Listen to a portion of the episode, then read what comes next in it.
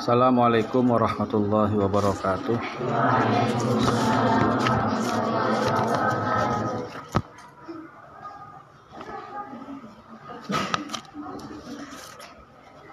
Al-Fatihah.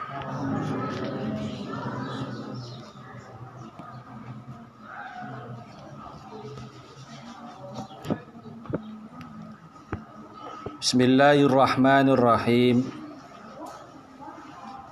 Al Hadis Tsani Utawi iki iku hadis kang nomer loro.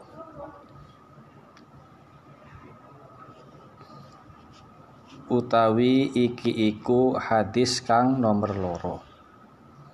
Kala ngendika sapa Rasulullahi utusane Gusti Allah Sallallahu Alaihi Wasallam,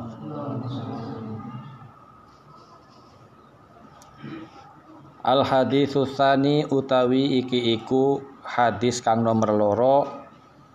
Iku kala ngendika sapa Rasulullahi utusane Gusti Allah Sallallahu Alaihi Wasallam, dawuhe idmanu lisitan min anfusikum adman lakumul jannah. Ing lafat idmanu lisitan ila akhirih, ingkang maknane idmanu nanggunga sira kabeh. Nanggunga sira kabeh li maring isun. Sitan ing enam min anfusikum saking awak ira kabeh. Min anfusikum saking awak ira kabeh. Adman mangka nanggung sapa isun lakum maring sira kabeh al jannata ing surga. Berikanlah kalian kepadaku enam jaminan, ya. Niscaya aku akan memberikan surga kepada kalian semua. Kalau diterjemahkan secara kasarnya seperti itu. Jaminan atau tanggungan. Usduku siji jujuras apa usduku sejujura sira kabeh idza haddastum ing dalem nalikane ngomong omongan sapa sira kabeh. Wa aufu lan nuhonia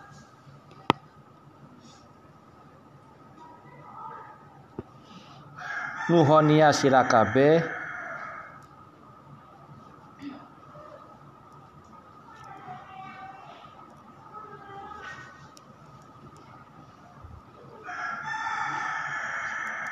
wa aufu lan nuhonia sira idza wa'atum ing dalem nalika janji sapa sira kabeh.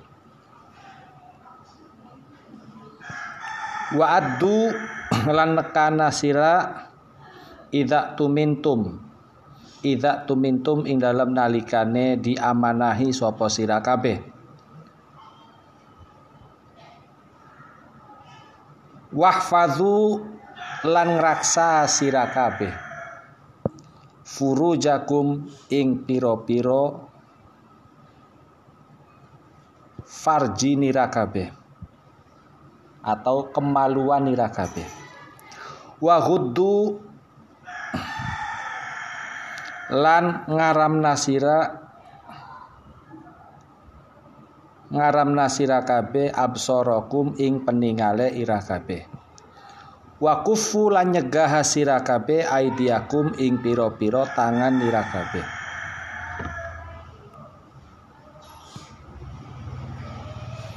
Rawahu ngriwayataken ing hadis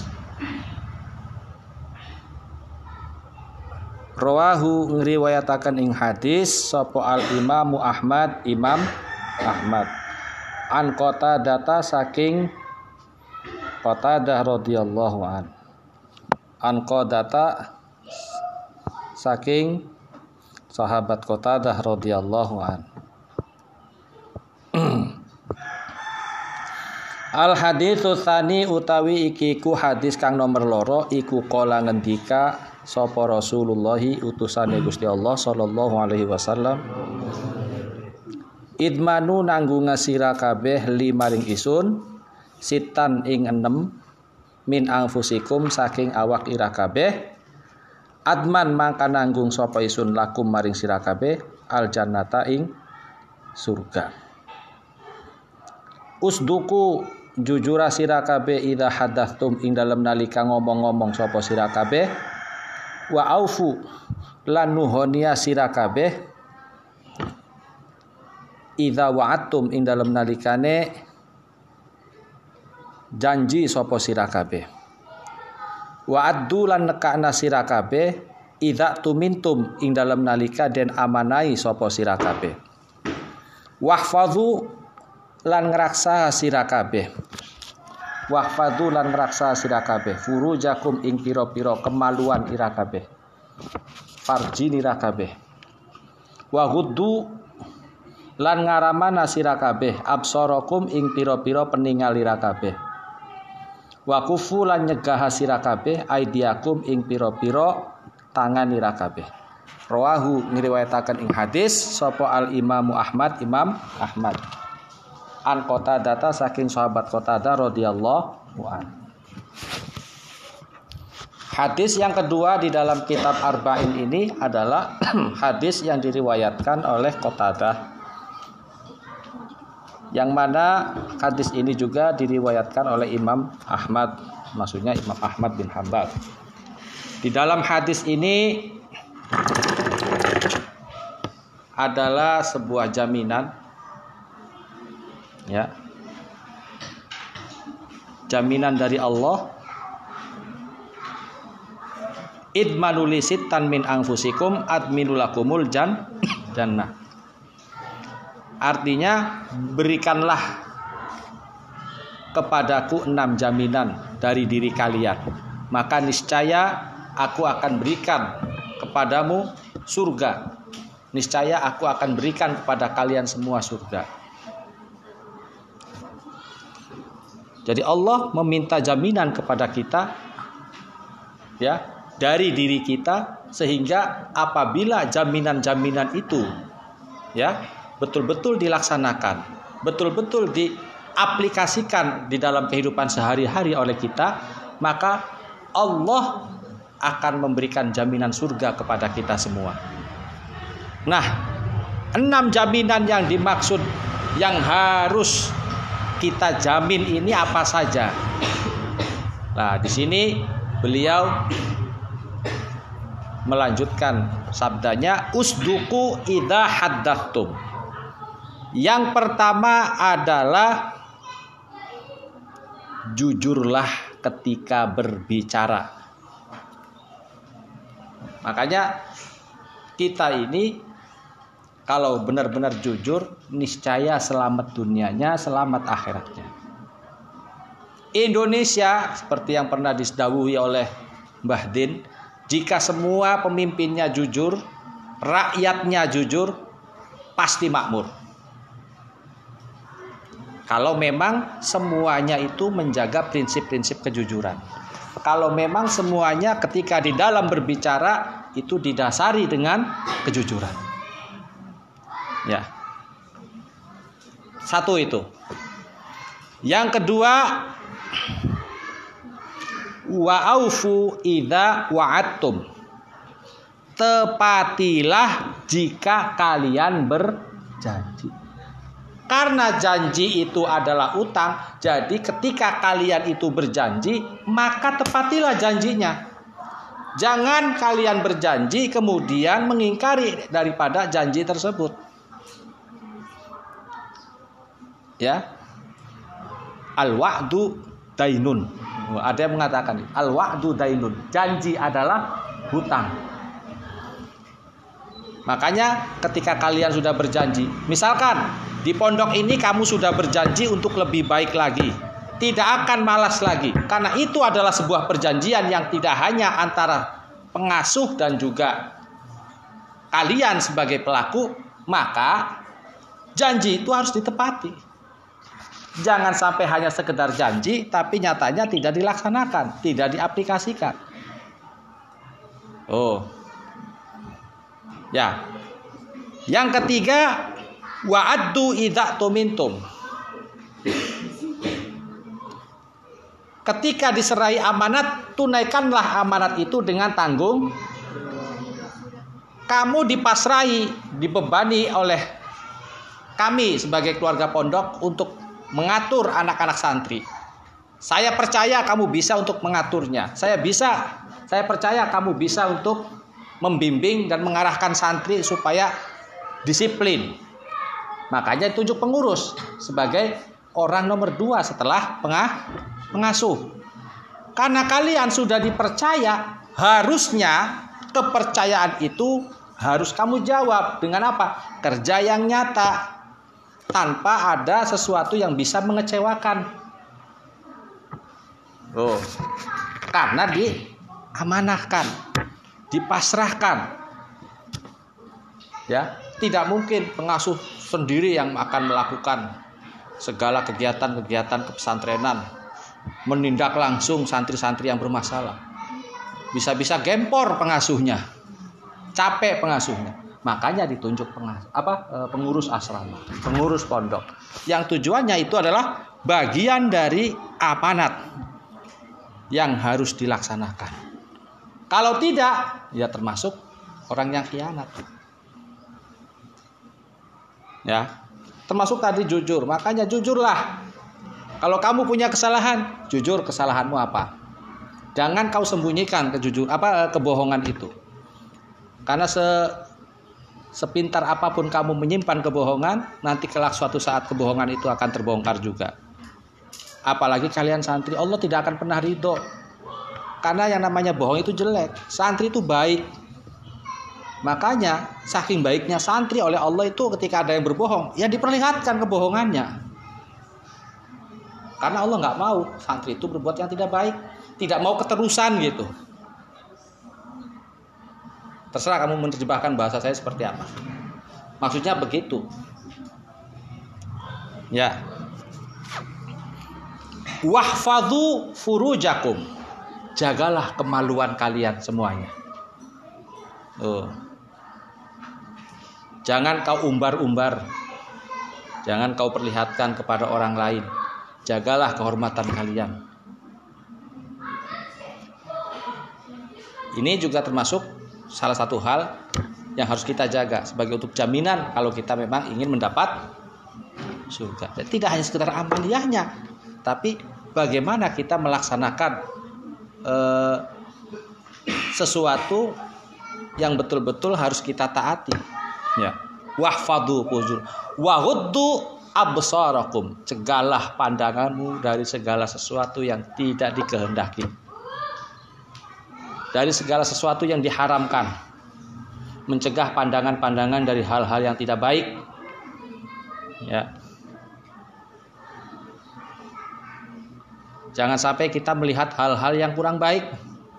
Hal-hal yang tidak senonoh. Karena semakin kita melihat hal-hal yang tidak baik, maka dorongan seseorang untuk melakukan tidak baik itu akan semakin terlihat. Ya. Dan yang terakhir, wakufu aidiakum.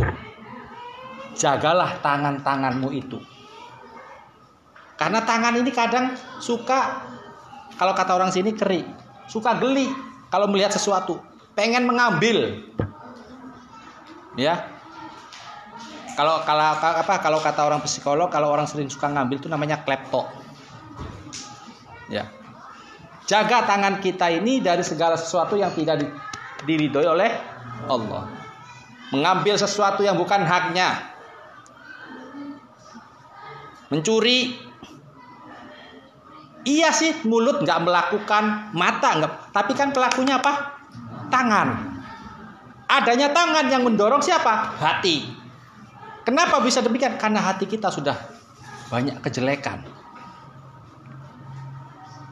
Hatinya kita sudah dipenuhi dengan nafsu. Sehingga karena ada kecenderungan nafsu dari hati kita, melihat sesuatu yang waduh kayak kayak mengundang eh, ini ya, daya tarik untuk melakukan. Meskipun itu tidak baik, karena itu dorongannya dari nafsu. Ditambah kita nggak punya uang, udahlah ambil aja, sikat. Nah ini harus dijaga tangan-tangan kita seperti ini. Wakufu aidia.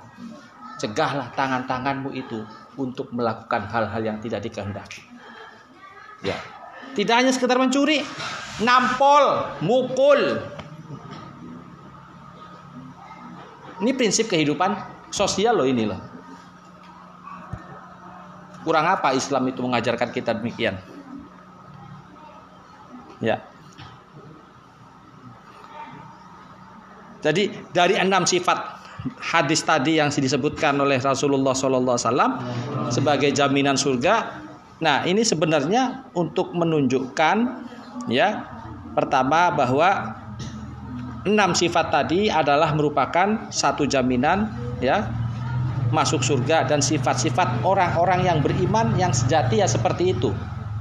Orang yang iman yang betul-betul sejati itu adalah ketika dia berjanji dia tepati, ketika dia amanah ya diberikan amanah dia bertanggung jawab, kemudian ketika dia berbicara dia jujur, kemudian ketika dia ini mampu menjaga kemaluannya, mampu mengharamkan pandangannya dari sesuatu yang tidak diridhoi, ya.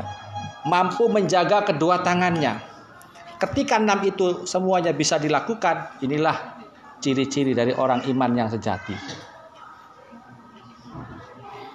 Ya, karena ada sebagian dari apa yang disampaikan tadi termasuk bagian ciri-ciri orang yang munafik. Apa? Ketika dia berbicara, dia berbohong. Ketika dikasih amanat, dia khianat. Ya, ketika dia berjanji, dia ingkar. Jangan sampai seperti itu. Ya. Yang kedua, enam sifat tadi merupakan ciri-ciri kesalehan sosial. Kesalehan yang sifatnya berkaitan dengan muamalah. Ya. Hubungan antara manusia dengan manusia. Makanya Islam itu termasuk agama yang selalu menekankan masalah-masalah sosial kemasyarakatan. Sosial, bagaimana kita hidup dengan masyarakat, bagaimana kita punya simpati, empati, bukan hanya sekedar Indosat, X L, Tri. Ya. Tapi di dalam Islam ini diajarkan tentang bagaimana hidup bermasyarakat, bagaimana menghargai orang lain, terutama orang yang mempunyai sesuatu yang diamanatkan kepada orang lain. Itu ya.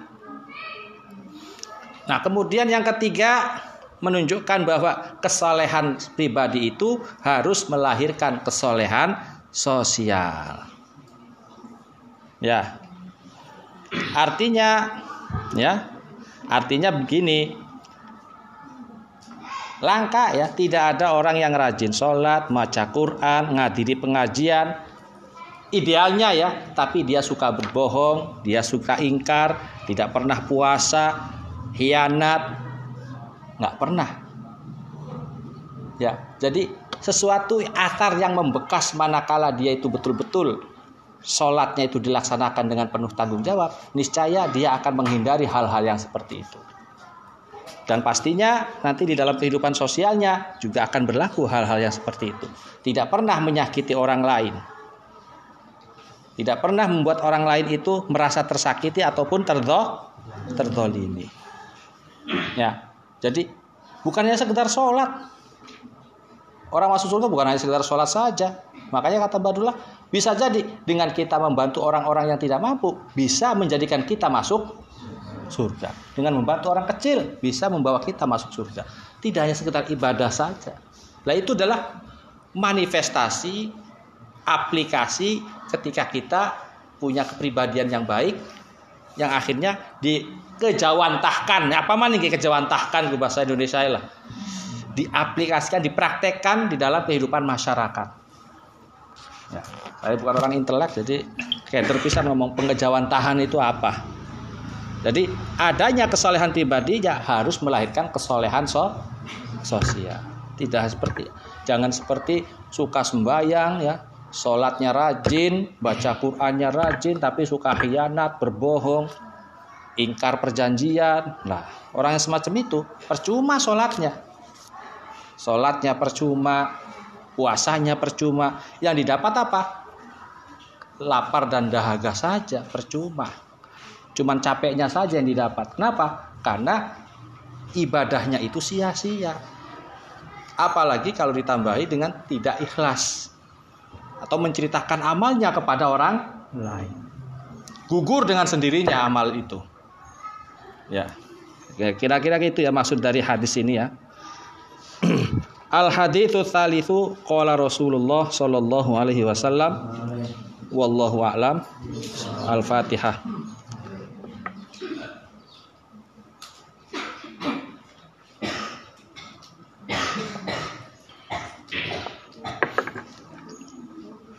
Assalamualaikum warahmatullahi wabarakatuh.